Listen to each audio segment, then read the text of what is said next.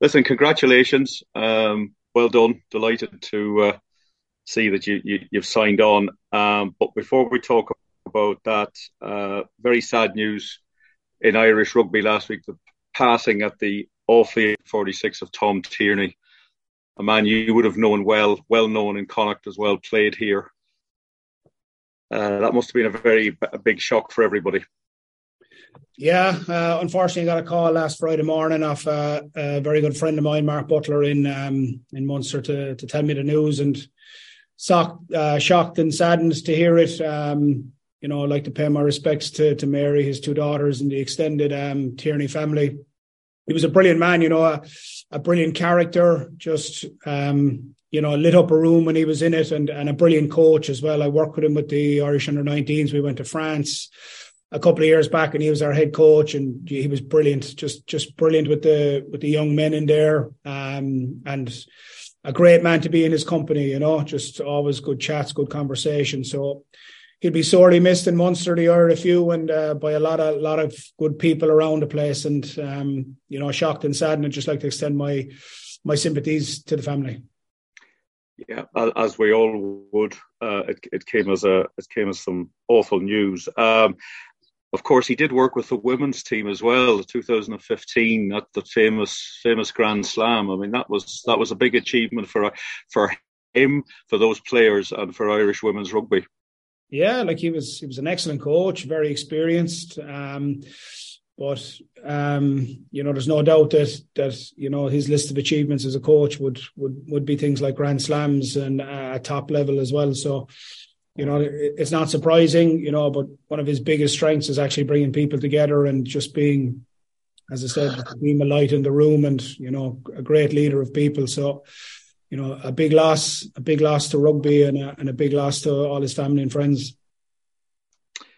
certainly is. Um, now, you've signed on, uh, signed a contract today you're currently contact and scrum coach. Do you think that role is going to change at all next year, or, are you fitting and slotting back into the same uh, plan in Connacht?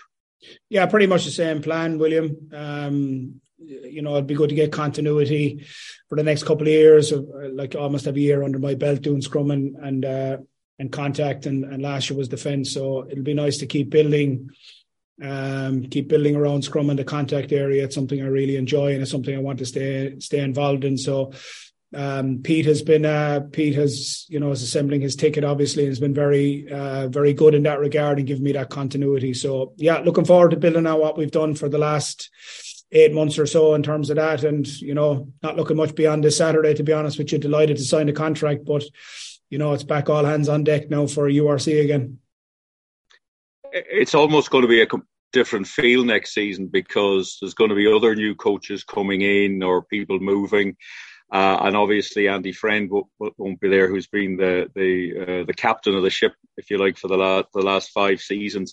How do you marry that with having to complete this season and Connacht still being involved in quite heavy duty games with good? Uh, I, I, don't think it's a focus for us at all, to be honest with you, William. Like we live very day to day in this. Um, you know, we have four massive games in the URC to finish out the season, not looking beyond this Saturday. And then we've got a, a Challenge Cup as well, Challenge Cup knockout as well. So, you know, next season will take care of itself. There'll be loads of planning goes into next season. You know, preseason is whatever four months away yet. So we, we won't look anything beyond this Saturday. We want to finish the season very, very strong. Uh, we put ourselves in a decent position with the last three results, so we just want to keep building on that. It's very, very short term focus for us.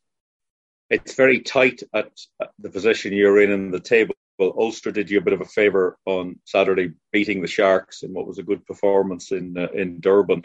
Yeah. Um, is it just you? You just have to focus on winning. It's just you know you got to win minimum three, hopefully four of these games. It's it's wins. There's nothing else. There's no other currency involved now. That's it. Just win and pick up as many points as you can. We're we're 15 points and 15 points the last three games, and suddenly you find yourself in the knockout stages. So you know, you know, you, will talk about favors and and this team did you favor, that team, but there's quality across the URC, so everybody will beat each other. So if we can just focus on picking up those four and five points every week. We I think we'll be there thereabouts and in the knockout stage at the end of the season. So it's game by game. I know it's a cliche. Um, but there's there's 20 points to be won to get us into the the knockout stages, and we got to go after all 20 of them. Dragons on on Saturday evening, Rodney Parade. It can be a very difficult place to go. Uh, there's a lot of stuff going on in the background of Welsh rugby. Um, they haven't had a great season, really.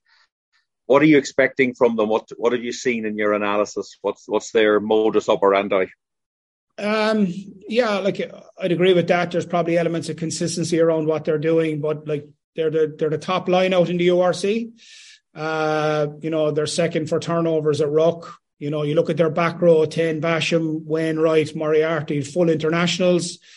Uh, Rhodri Williams at nine is a huge threat in terms of running. And then you've got Rio Dyer, who's been, uh, who's been recently capped as well. So, you know, there's plenty of quality across the park. They hold on to the ball well. They attack from pretty much everywhere in the pitch. And this is their last home game of the season. You know, they're trying to make a big festival out of it, giving out tickets and trying to fill up, um, fill up their home ground. So we're expecting a massive challenge. You know, they'll obviously be looking at us to go. They can springboard their season or get themselves back into it as well. So, you know, there's huge quality across the park. They're very strong around the contact area. As I said, you know, very, very good line out. Uh, it's going to be a massive challenge for us, massive challenge for us. Um, but we're one we're massively looking forward to it will be an interesting challenge. challenge for them if uh, Niall Murray gets stuck into their lineout if he if he's selected. That's uh, that's been one of the highlights of the seasons. Players coming through. He's one of them.